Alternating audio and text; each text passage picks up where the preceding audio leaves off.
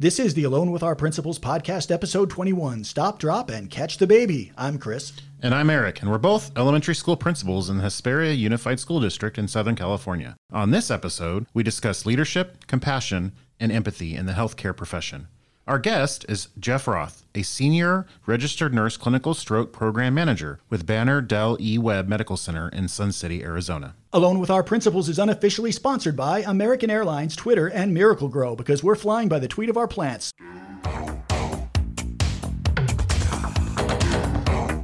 Don't mess with the bully, young man. You'll get the horns. You've got a real attitude problem, McFly. You're a slacker.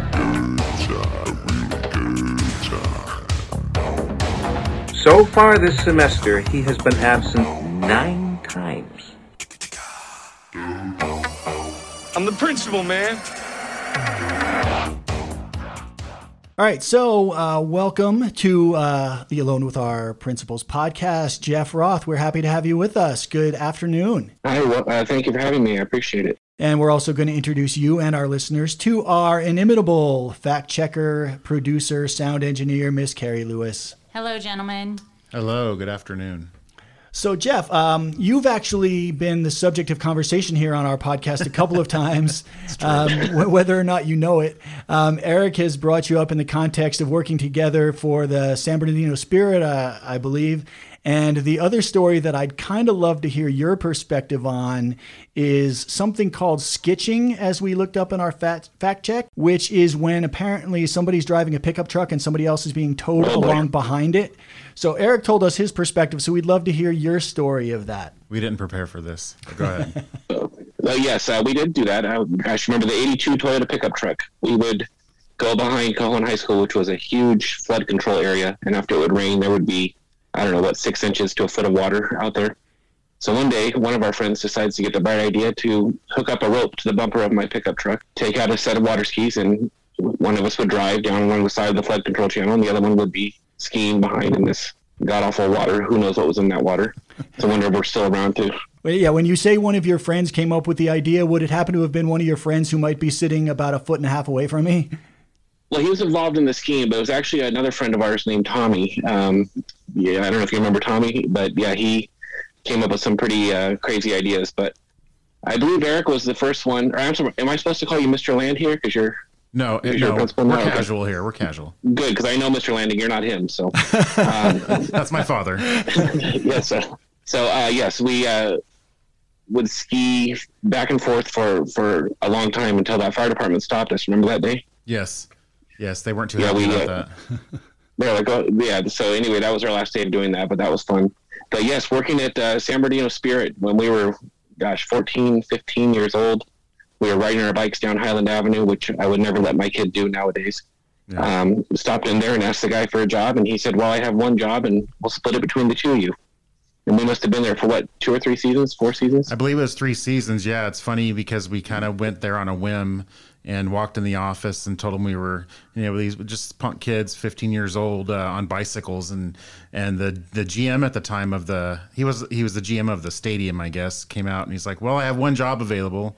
And so uh, basically, we worked the entire home season, alternating home games, uh, being lot sweepers, and walked around with uh, a trash can and a, and a broom. But you know, we got paid to watch baseball, so it was pretty amazing. That sounds like an amazing it- job.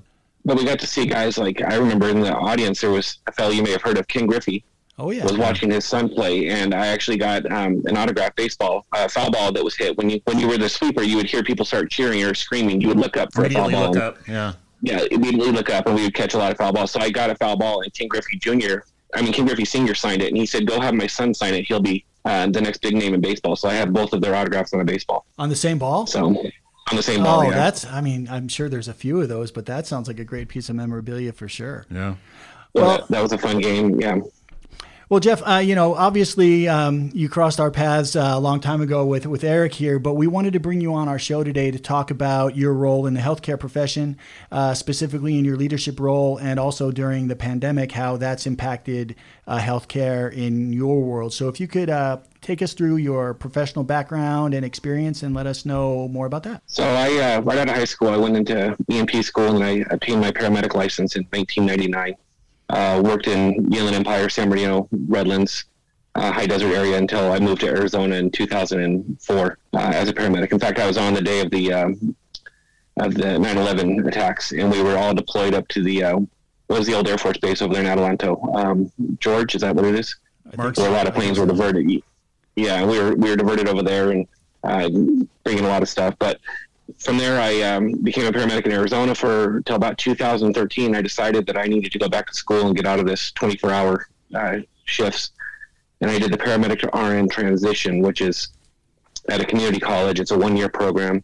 They make you do a 13 week transition and they, they have you do one year of nursing school. So I got my nurse's license in 2014. I was an ER nurse out here, um, did some travel nursing through Texas for about a year. I came back to the hospital where I am at now and went back into the same ER. And they asked me to um, fill in as a stroke coordinator for a little bit while our coordinator was moving to Texas. Um, so I filled in as an interim position. I actually enjoyed the job, so I, I went full time. Um, and that's where I've been for the last three years. So during that time, though, I've, I got my bachelor's from Grand Canyon, and I'm currently uh, getting my master's from uh, United States University out of uh, San Diego and pursuing a uh, family nurse practitioner degree. Now, when you say uh, stroke coordinator, I know what I know how that sounds to me, but what are the general descriptions in the day to day of that? Actually, I'm glad you asked that because some people thought that I was coordinating people's strokes. Like, okay, we're going to schedule your stroke on one day, and that's not it. So That'd be as a awesome stroke if we can coordinator- coordinate those kinds of things around our schedules. you know? Right. It is not a convenient day for me to be having yeah, a stroke. Yeah, so. sorry, we're full today, so if you could just come tomorrow, that would be great. no, um, as a stroke coordinator, I ensure that we're setting uh, that we're meeting all metrics set forth by the American Stroke Association and the regulatory agencies like the Joint Commission. I'm sure as schools, you guys have regulatory agencies that you guys have to meet certain metrics. That's the same in the hospital system. Our our regulatory agency is the Joint Commission, and they make sure that we they set well for stroke alone. There's about 15 measures that we have to make sure that anybody who comes in with a stroke that we are checking and making um, ruling out um, possibility of, of reoccurrence or reducing risk factors for stroke. So it, it's a, an effort to improve their outcomes. So I make sure that we're being compliant with all the core measures. I follow a patient all the way from the ER. Uh, you know, um, I hope none of you ever have to do this, but if you're having a stroke, you show up in the ER. It's pretty much your worst day ever. A stroke is pretty pretty bad. Um, and I uh, start their care from the CT machine, give them the heavy duty clot busting medication that's very critical, follow them to the ICU, follow them down to the progressive care unit, and then ultimately uh, to my uh, stroke survivor support group, which during COVID has grown tremendously. Prior to COVID, I had about 30 to 40 members that met every month. Now it's over 200 uh, members that have just in the last year because we've expanded to a virtual format. So, but I make sure that the nurses are charting their, their stuff correctly. I make sure the doctors are ordering the correct tests. If it gets real busy, like during COVID, where I was redeployed down to the ER, uh, making sure that we're doing the appropriate patient care. So it's it's more of a manager role. They call it now a clinical manager. Um, stroke coordinator is kind of the old old term, but Yeah, and we're gonna we're gonna talk a little bit more about your leadership role um, further along when we um, Eric's gonna take you through some of the more specifics uh, about that. My office is right across that hall. Any monkey business is ill-advised. Now we want to move to a segment that we affectionately call the quiz, where we've got three questions that are sort of off the beaten path, but we would love to get to know uh, a little bit more about you. So first, uh, what is a funny or memorable story from when you were a student in school? And none of the hosts of this podcast can be involved in said story. He- He does not speak for Well, Carrie or first- I. We would love to hear one that relates to our co-host here. the, the first story does involve your co-host. Um, I had a feeling. I don't remember at, at North Park when we were going to the to the school dance. You showed up in a he had the white pants with a white sport coat. I mean, he looked like John Travolta going to out of. He looked good. Let me tell you. So Please that tell me this ends with spaghetti. I, I, I prefer um, Don Johnson to John Travolta. It was, you know, Miami Vice was big at the time. What do you want from me? it was it was very big, and he rocked it. He actually looked good. So he was getting on the Rolled ladies up the that sleeves point. and the white blazer. Yeah, Jeff, do you have pictures Yeah. of this somewhere? The pictures of this would go up on our Facebook page immediately. I can probably get in contact with his sister, uh, who has the old photo albums, and we can probably find something. That so. would be Probably awesome. not, but God, good luck to you. You might be our first paid guest if you can make that happen. So, but I was trying to think of something during school, uh, during high school in ninth grade. Eric and I were kind of geeks, if you will. No. Uh, we ended up going to our, our lunches, and we spent them with our, our ninth grade English teacher. You remember Mr. Holohan? Absolutely. Key Club. Yeah. Yes. yeah, Key Club. He we were part of the Key Club, and uh, but we would spend our lunches in there, and we got to know this this teacher throughout the years. Actually, I'm still in contact with him today. Um, pretty cool people, but that was one of the coolest things is going in there and spending time and learning from this guy who used to be a truck driver and big time baseball fan. He loved the Minnesota Twins. He was a he was a he was a truck driver while he was a teacher because we, we got so close that actually, actually at one point I think both of us um, went on runs with him in his his his semi, and so that was kind of interesting. Yeah, that was after high school, but yeah, that was pretty cool. Yeah. And then one of my favorite uh, things was our senior year. I joined the the drama club, and I was part of the set designer for the for the plays that were going on, and I got to go up in the catwalks of the theater, and I really enjoyed that. But I also was a theater geek in high school. Uh, I was in a play where I had to dress up as a grandmother, believe it or not. The main character was an author. He wrote children's books under the pen name Grandma Letty, and he was up for an award. And it turned out that he didn't think that you know they wanted to see a young man as a children's book author, so he actually posed as Grandma Letty. So there are no pictures of that anywhere, like in a Norco High School yearbook or anything like that. There are no pictures of me dressed up as an old grandmother. That was 1950. What? Oh God! I mean, there's got to be a, a there's got wow, there's yeah, gotta be an archive at Norco High School somewhere. Right. The the camera had not yet been invented. Let's see. Who are some of his class? Never mind. All right, Jeff. How about this one? Uh, how about the best job you've ever had outside of your current profession? So I think that would include anything in the medical field. Do you have do you have one outside of that? Well, I, I really enjoyed working over at Fiscalini Field. For the, the, it was just a great experience of learning. I mean, we're 16 years old. We're hooking up, you know, beer kegs in the concession stands, and we're it's true. We were running security in the lot. Um, remember that we were on bicycles driving around the, the parking lot, making sure that there was nobody breaking into cars and stuff. And actually, I worked for In-N-Out Burger uh, right out of high school, and we both did, that company. Yeah, we both did. It was an amazing company, well run, family run place, and I really enjoyed that place. I still say that to this day, maybe one of the best companies I ever worked for. Yeah, we're gonna we need to do a In and Out Burger episode here. It comes up every every few episodes because personally I'm a huge fan of the double double and fries and, and all of that. So we're we, we have an In and Out Burger episode in our future, I think. Absolutely. And just just the way they treated their their employees, they even called them associates. They would make sure they had a, a picnic every summer that, and they would make sure your entire store had coverage so you can go with your own store. And then every Christmas they had a, a party and they would give gifts to their employees. It was just a great company to work for. Now, did you work uh, at In and Out at the same time, the two of you? We did actually. Funny story with this one. Are you okay there? I'm good, thank you. So, so, um, can, so can, we can you in, do the uh, Heimlich maneuver remotely? our our, our, uh, our famous editor over here can edit out just about anything, but I still when you got a cough or burp in a podcast, you just kind of do this move, right? So, Good sorry. tip. Good tip. Because I, we were still in high school and we were both on the the high school tennis team. How we made the tennis team, don't ask me because we were we were awful. It was, But, to be um, fair, it was junior varsity. But It was junior varsity, but we played tennis and we were a, a pair. And what an awful pair we made. But um, I got went down to In and Out Burger on Second Street and I applied for a job and, and I got the job. So his mom told him, "Well, you better get your butt down there." And so the next day he was in his little yellow car and driving down there, and he got the job. So we literally got hired at at uh, the Spirit on the same day, and then In and Out Burger on the same time, and we started. So our entire career, our first two jobs were at the, in the same time frame for everything. You two stayed could there a be lot char- longer than I did. You two could be characters on your own TV show or a movie or something like that. The Adventures of Jeff and Eric. well, my mom affectionately referred to us as Mutt and Jeff for the some of Well, you. there you go. Oh, remember. yeah, yeah, yes, uh, yeah. I'm surprised you know that reference. It's even I before didn't my time. when it was I gonna original. I, didn't. Yeah. Trying to think if there's Yeah, a, he didn't. a more current reference that Mutt and Jeff would be, but none are coming to mind. And we both worked at St. Bernardine's as well. Yes. We did work at St. Bernardine's. I was an ER tech, and you were a respiratory therapy uh, assistant or something. And we worked as, so three jobs at the same time. Kind of funny. All right. Well, and then our last question here is uh, what movie, TV show, or music group brings back memories from your high school years? all during high school at Eric's house on Friday nights, his parents would play country music. We would sit around the table, everybody kind of relax, and that was our decompressed time. And I got to learn some great music from from Jim and Gwen Land. But um, when we were, I think it was our senior year, we got to go down and see Garth Brooks at the Hollywood Bowl. You remember that? That's right. Yeah, I do remember because I was riding in the back of the the Geo Storm. the Geo Storm that had no headroom, and he was sitting literally like this the whole way.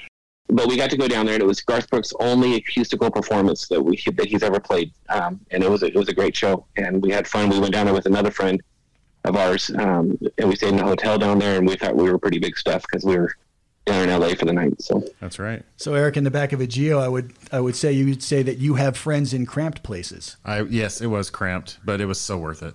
it was a great show. We had a, we had a lot of fun. So Yep. Wake up and smell the coffee, Mrs. Bueller. All right, so we are going to move in kind of the main topic. Obviously, as you know, this is a, a podcast that is centered around the idea of leadership, and you know we've been slowly expanding outside the world of education. So we're thankful that you were able to join us because I think, especially in light of um, living through a pandemic, this is it's especially important to tell the story of some of our amazing healthcare workers. So uh, glad you're on to talk about some of that. So, but one of the things that we you know we talk about in education i'm sure you do as well but is talking about your why. So what what gets you up what drives you what motivates you every morning especially over the last several months when you've had to get up and go into a potentially deadly situation every day and put yourself and your own family at risk to, for the benefit of others. So when you think about that and think about your purpose your why every day uh, would you mind sharing with us and our listeners a little bit about what motivates you what drives you um, and especially you're you know you're continuing to go to school working on your pa as you had mentioned. So um, knowing how difficult that is, what what drives you and all that?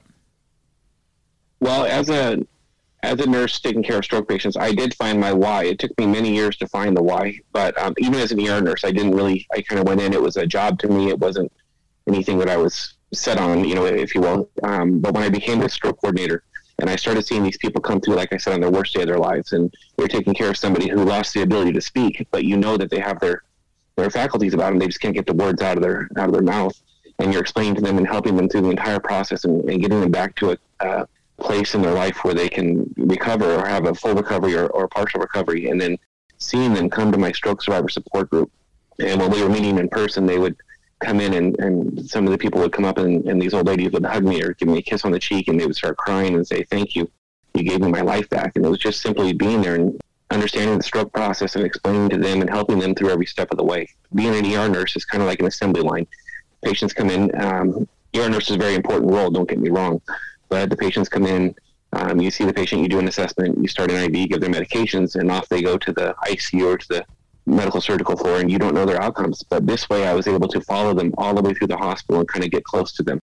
And even um, Eric, when your when your mom passed away a couple years ago, the survivor support group, everyone signed a card and they sent it to the hospital to me, and condolences for your mom passing. And I thought that was pretty special. So these people are my why. They truly are. They're why I come in and do what I do each day. I didn't know anything about stroke before I took this job, and it's become my passion. And anybody can tell you that that it, I am truly passionate about stroke and improving the outcome of stroke. Well, I can certainly attest to that, knowing you as long as I have, and, and way back before we ever had a, our first job. And you know, Jeff entered the field of medicine first, initially as an EMT and a paramedic, and anybody out there listening knows the shelf life of a paramedic is pretty short because it's such a high stress, un- unpredictable type of position. And so uh, he did it for a lot longer than most people can. But at that time, I think it was it was very much that it was a grueling, taxing job. Um, and then becoming a nurse, and I can tell you when I when he became when he was put in that position in the stroke department, there was definitely like a, a, switch that flipped, and he stopped talking about the job and started talking about people. Um, and so I can certainly attest to what he just shared, and that you know he he loves sharing the stories of his stroke survivors support group, and and it's become a family. He shares with them things that are going on with his family and his extended family, and uh, vice versa. So it, it's it's pretty um, enjoyable to watch that transition over the last few years. Yeah, and Eric, when you talk about finding your why.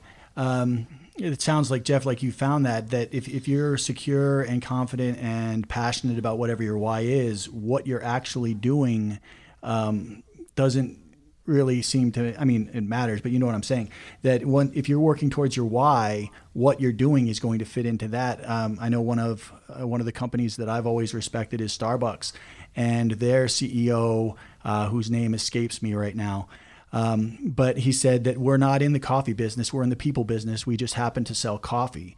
And as long as we're on the topic of why, Eric, I'd love to hear uh, what you consider to be your why, because I know what you're passionate about with your students and with your staff. But how have you been able to, you know, summarize that into your why? You know, it's funny. I, I still remember this moment. We we all get our you know undergraduate degrees, and then getting your teaching credential. Uh, there was this moment when my supervisor, as I, my intern supervisor, asked us to write like a um, a purpose statement, a mission statement as an educator, and I still remember that moment because it, it was over it was kind of oversimplified but at that time it's like I, I even as a young i don't know 20 something just getting out of college i knew that at that point i wanted to i wanted to make an impact. I wanted to have a difference because like jeff shared working all those years i did like in and out burger i loved that job. It was a great company but i didn't feel like i had an impact like a lasting impact so i knew i had to do something where i was going to make a difference and, and hope that everybody who encountered me was going to leave me better because of knowing me or because of interacting with me.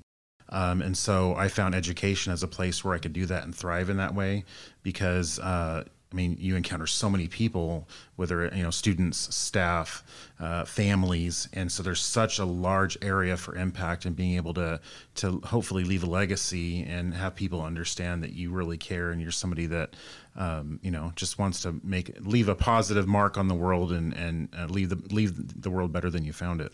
Yeah, mine is mine's very similar. That I, I always thought that, however I had ended up uh, making my living, whether it was in education or in another field what's always been important to me is that I can help the people around me feel valued, uh, make sure that I can do what I can so that they've got a place that they not only enjoy coming to work because of the job, but because of the people that they're around.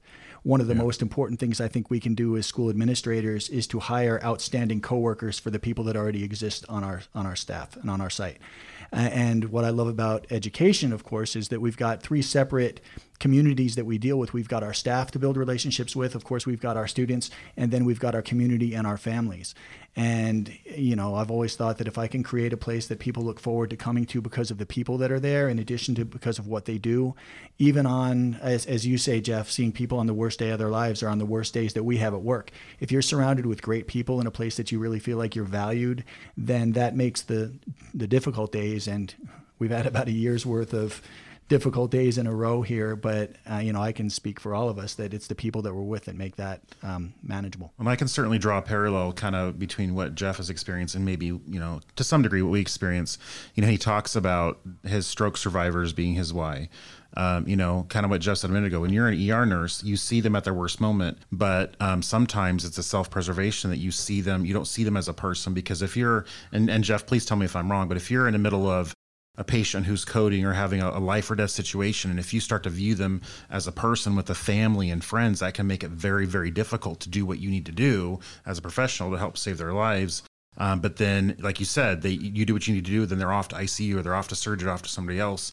But um, you know the position you're in now you're you're very much involved with following these people after their care after their healing and um, you know potentially for years and years to come so that helps solidify that why because now you are seeing them as people as grandfathers and grandmothers and aunts and uncles and sons and daughters not just people who are walking through the door is that is that fair to say i would say that's ex- extremely accurate because as an er nurse i used to tell people that I didn't know the people when they were alive, and so I couldn't feel their loss when they're gone. But an ER nurse is a very important role. But as you said, that in the role I'm in now, I get to see this as a person, and I get to follow them all the way through. So I, I have COVID has taken two of my survivors uh, from my group in the last couple months, and I feel the loss now, and I can actually feel um, the loss of a person and not just a patient. Um, they become family, like an extended family, you know.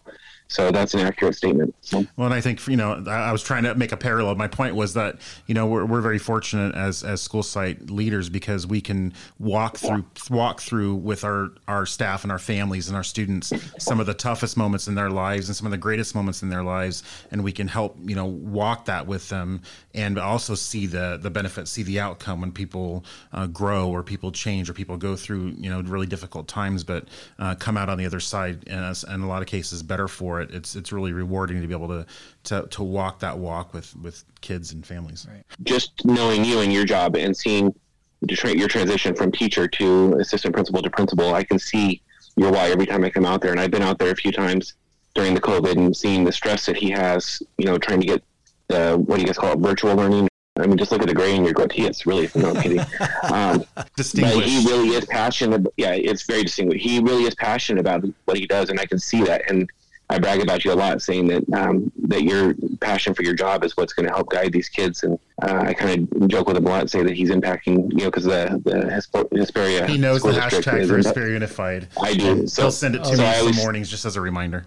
Uh, no, I tell him and Margie in the mornings, "Happy Monday morning, go go impact the future," and because they're doing an important job, and I think it's uh, what they're doing is rewarding to them, and it's going to impact a lot of the kids in the future. So thank you guys for what you do. Thank Same you. to you.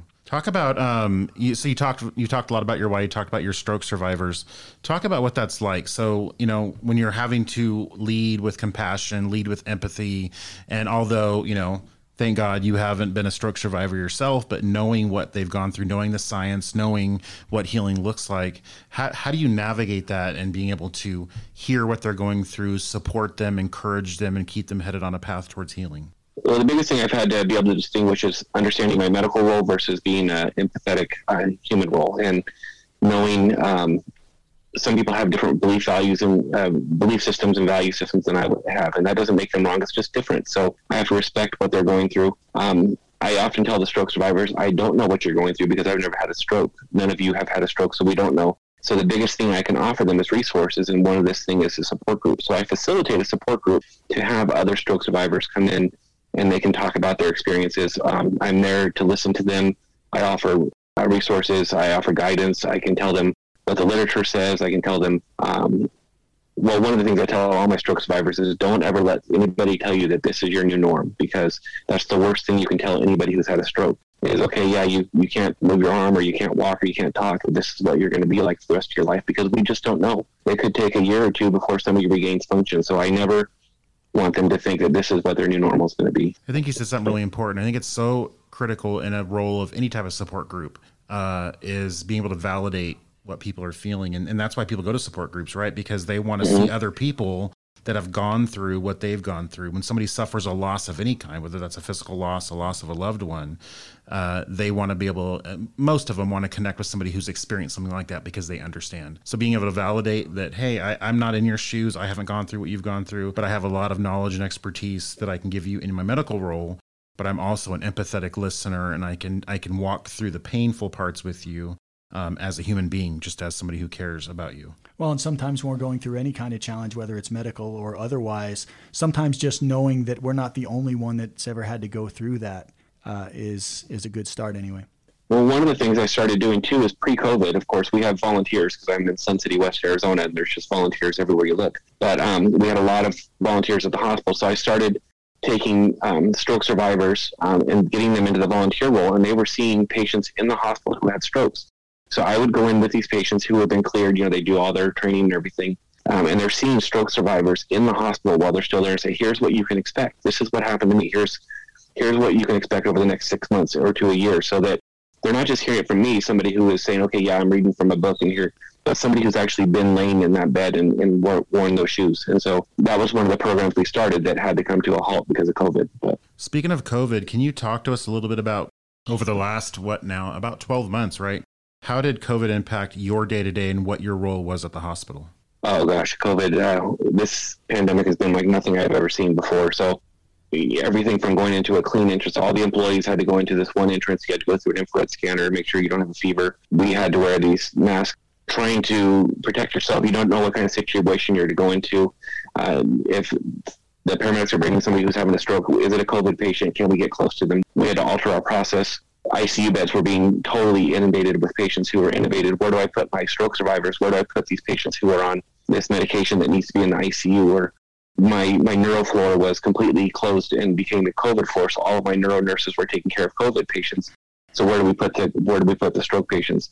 So it took a lot of creativity to a lot of behind the scenes stuff on my end um, to try and get things running smoothly, so that our stroke survivors were still getting the care they needed and um, the information that they needed in order to give them with the best outcome, while still being able to populate a or take care of a, of a huge COVID population. Uh, every morning, and every evening, I would get a message, um, and it would talk about the the capacity of the hospital. And from November until just about three weeks ago, my ICU was um, there, there was green and there was red. So red was was inundated, and my ICU was about 140 to 160 percent capacity. Wow. Um, with mo- with most of those patients on ventilators, and um, so let me just kind of give you a little background. If you have a stroke and we give you this medication that that can bust up the clot, you have to go to ICU for 24 hours. And I did not have anywhere to put these patients, and it wasn't just my hospital; it was all the hospitals across Phoenix. And we ended up having to send people all the way down to Tucson. We were sending people to Las Vegas. We were sending people anywhere. We sent somebody to Loma Linda, anywhere that had a bed that we can get. all the way from Phoenix because that's how critical the shortage was on beds. Um, And when was that? it that? was very. What was the time frame This was just as oh it, from November of um, 20 until see we really had our spike like um, the first week of November until um, about the last week of January. So it was just chaos. Where's So- Arizona at right now? Because I know we're we're seeing positive signs here. And So our governor just signed a um, uh, executive order that all public schools will have to be open by the 15th of March um, for in person. But our positivity rate has gone way down. I think we're right around five or six percent, um, and uh, hospitals all the way across the system are at the lowest I've seen since since the fall of 2020. that's, That's good awesome. news. Good news all around. So yeah, being uh, COVID is really uh, was really tricky for the whole year. I'll tell you that. But I'm glad to see. So one of the things I didn't tell you guys is I'm the chairman of the Arizona State Stroke Coordinators, and that's not just Banner Health, but that's all the other facilities. Banner is like a Kaiser of, of Arizona. It has many hospitals across the state. But I was also in charge of all, or not in charge, but I was the chairman of all of all the hospital systems, and we would meet every month, and we were discussing things at a state level on how to to better outcome our COVID patients. Usually, this is something we would meet every other month, but we stepped it up to monthly to try and come up with solutions at a at a state system level, if that makes sense. So, Yeah. Yeah, definitely. Now, before we go on to the extra credit question, Eric, I want to kind of lighten it up a little bit here because I know Jeff has said uh, on his on his background that he sent us, and I know what you've mentioned, Eric, that you've both worked uh, as paramedics or in the ER. So no, we didn't both work in the ER, but Okay. um, we had such a similar path. I mean, I don't, I don't think we said in the beginning, but Jeff and I have pretty much known each other at least since kindergarten, if not earlier. Yeah. Went to school think kindergarten, together. Uh, became truly best of friends through junior high, high school, did everything together, and then beyond that, like you mentioned, getting jobs together, um, and then at one point, we, you know, we both had looked into going into, you know, the paramedic field, firefighting field. We, we, uh, I got certified as an EMT. He was able to move on and, and do something with that when I kind of took a different direction. But in the meantime, I had secured a job at St. Bernardine's Medical Center in San Bernardino. I was an assistant respiratory therapy assistant, Okay. um, which I actually really enjoyed. I, I didn't do it very long because life took me in another direction. Um, but at that time, he had secured a position in the same hospital, working as an ER tech, which an EMT at that time you could you could work in that role, doing some basic routine uh, things in the hospital. Well, the reason I ask is I asked that question to ask this question. I've known people that are, have been ER nurses or ER technicians before, and they always have some story that sticks with them about somebody that got hurt in a really, really stupid, funny, or ridiculous way. And I was wondering, but actually hoping, uh, that one or both of you would have a story related to that. Because I know I've hurt myself in some pretty stupid ways, but uh, what do you got? one of the stories that I have involves a gentleman who was overly beveraged, highly intoxicated. Overly Um, beveraged. yeah, overly beveraged. So um, he was very intoxicated, and he thought uh, in Phoenix it gets a little warm in the summer. I don't know if you've noticed, but he thought he was at the one of the lakes, and there were some power lines that went over like the Bay Area the, to the other side of the lake, and um, there were some metal cables, and he thought it would be a good idea to climb up there and kind of go across the the, the, the bay over the water. Um, when it was about 121 outside, so you know uh, metal out in that sun. So uh, he gets about five feet out, and his hands literally slough off from the heat from the burns, and he falls Oh, no. down uh, 60 feet to the ground and hits the water um, with uh, miss. I mean, I'm sorry, he hit the beach. He missed the water by about two feet. Now, if that was Um, Palm Beach, that would have been ironic, wouldn't it? Boom, boom. Oh, Palm, don't have a Palm. Palm Beach. So uh, yeah, so that was a, a very crazy injury. Um, he, and he was so drunk when he came in that he was trying to fight the backboard, and I finally had to get up in his face and say, "If you want to walk again, don't move." And then he kind of, I think that sunk in at that point that he may have a serious injury, and he did. That, that was a Wow. crazy injury. So Yeah, I didn't. I, I worked in respiratory therapy, so I didn't get to see a whole lot um, really crazy. But I, I will say this: I, I got an opportunity in the short time I worked there, which, was less than a year, to see uh um, some amazing things. I saw I saw beauty and I saw tragedy. I was privileged enough to be able to witness a cesarean section and see a baby being born, and it was just by virtue of the respiratory therapist kind of you know approached me one day and said, "You, you want to see something pretty cool?" and I was like, "Yeah." And so he's like, all right, scrub in, stand in the corner, don't say anything. And he took me in the operating room. And, and that was, I will never, for that was the most amazing, one of the most amazing, beautiful things I ever saw. But in my time there, I also got to work, I think there were three different codes, which is when a patient effectively stopped, the heart stops beating and Right. life saving measures take over. And uh, because I was, um, seemingly strong and big. I was often called on to do chest compressions and things like Seemingly that. So, strong. so, but um, you know, obviously tragic, but memorable nonetheless. But being there and being part of a life-saving effort, um, you know, I know for Jeff that became very routine over his career, but for me, that'll stick in my memory forever. Um, very young patients, very old patients, and um, so that was certainly memorable for me. You, you mentioned having a baby. I was coming back from lunch, coming across the parking lot, and this car comes flying in, honking the horn, like almost I thought they were going to drive right through the front doors. And so typically when that happens, it's usually a shooting victim. They're dropping off a, a shooting. So I walk over there and I walk in just as a lady is, is pushing a baby. And I had time just to stop and drop and catch the baby and call for help. It was right there in the parking lot. That's how fast the baby came. Wow. So I'm a man of respect around here. They love me around here. I'm a swell guy. All right, so we are going to move into our extra credit portion. And so uh, we always like to have a little fun to end the podcast. And so our question we've got for you today, I think it's a good one. But here it is Choose one of your favorite classic TV shows and talk about how the characters on that show would have dealt with the COVID 19 pandemic. So, Jeff, since you're our guest, of course, we're going to let you go first. What do you got for us? Really like the show The Big Bang Theory, and I watched the show Young Sheldon. And let me tell you that uh, Sheldon Cooper has been preparing for COVID his entire life. Uh, doesn't like One of my favorite shows. doesn't like crowds. do- yeah, doesn't like shaking hands. Um, doesn't you know? Uh, very big into science and stuff. So he, I think, Big Bang Theory with Sheldon Cooper would be my number one choice. But if you look at the show MASH, there was um, a meme that was going around recently how they were talking about um, the washing of the hands, and the, the uh, there was an episode where one of the colonels was trying to, they were somebody was trying to kill him, so nobody wanted to go around him. They were distancing from him, and um, it was it was like a funny meme about MASH and COVID nineteen, how they were preparing for it back in the the early '80s. Well, I could see Radar being the one in charge of taking the masks and the you know and the protective equipment to everybody. Of course, I, I would imagine Klinger would have all kinds of fancy lace masks to wear. Um, I was a Oh, yeah. Fan too, but yeah, Hawkeye Pierce is one of my favorite television characters of all time. I, I think he was great. Chris, how about you? Yeah, I was thinking um, from the workplace perspective, uh, The Office, uh, the American version. Um, now, uh, the British version is pretty funny too, but, I, but we watched all of the American version, and I just thought the workplace uh, would be ridiculous. Michael Scott, um, I, I think he enjoyed being around people so much that Michael would be refusing to work from home. You know, he'd, he'd, he'd be the kind of type, he would insist that everybody show up for work, but then he'd hear somebody coughing. He'd quarantine himself in his own office, but still make everybody else come to work anyway. Um, Dwight would be the one, he, you know, Dwight would claim that Schrute DNA is impervious to COVID. Uh, so he, would- he would claim himself, you know, immune. Uh, I think uh, Jim. Jim would be playing all kinds of pranks on Dwight. Basically, uh, Dwight would come in, put on his mask, and it would either like have super glue in it uh, or something like that. Uh, and of course, Stanley, I think, would uh, embrace the work from home uh, scenario as much as anybody else. Uh, he'd be zooming in from like Palm Beach or whatever. Um, not that Palm Beach, a different Palm Beach. You've now said Palm Beach like six times. yeah, exactly. Um, so yeah, I would have to go with The Office just because of all the workplace um, things that would go on. So Eric, what about you? Uh, I, I went with Friends just because probably it's so universally well known and the characters are so well known. I think there's a lot of different ways that the characters could go with this. And I I don't have an answer for all of them, but I immediately thought of like Monica, right? Monica was the clean For freak. sure.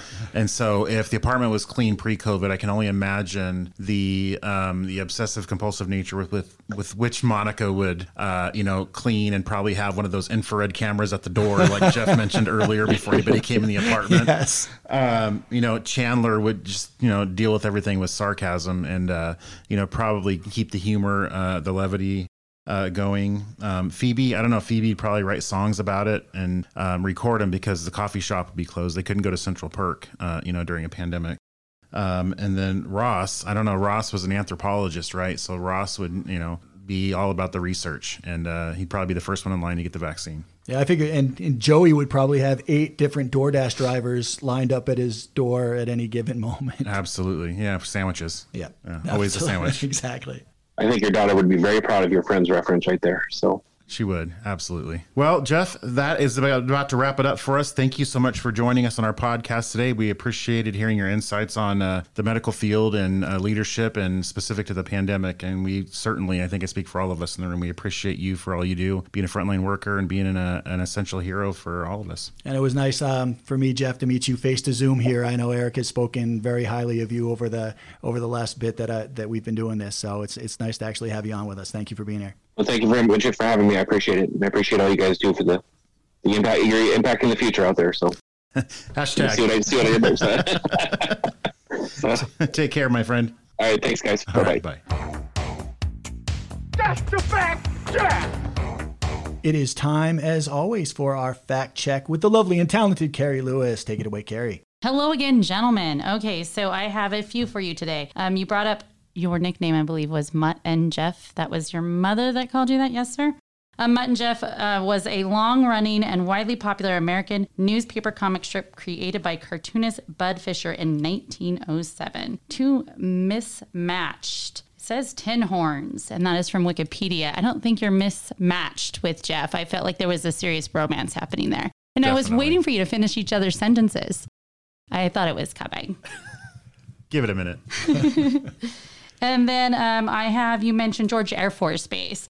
And so George Air Force Base was a United States Air Force base located within the city limits, eight miles northwest of central Victorville, California. Um, I don't know what year it closed, so I apologize, but I actually worked there. I was a custodian and a telephone operator for George Air Force Base, so thought I would share that Yes. little fact. I have. We can't for- fact check that, can we? No, we can't. no, you cannot. and then I have um, the average time a paramedic um, spends on the job before they burn out is actually, according to Stress, the silent killer of EMS careers, is um, five years on the job. Okay, and the last one, Chris mentioned Starbucks original CEO Howard D. Schultz, born July 19, 1953, an American businessman. And I just want to say thank you again, Wikipedia. They keep helping us out. Thanks for listening, everyone. Please take a minute to rate, review, and subscribe to the Alone with Our Principals podcast on Spotify, Apple Podcasts, Stitcher, Podbean, or wherever you get your podcasts. For more content, including videos, contests, and other information, you can follow us on our Facebook page. We would love to hear from you. Until next time, this is Chris, and on behalf of Eric and Carrie, we hope you'll remember the words of the great philosopher Ferris Bueller, who once said, Life moves pretty fast. If you don't stop to look around once in a while, you could miss it.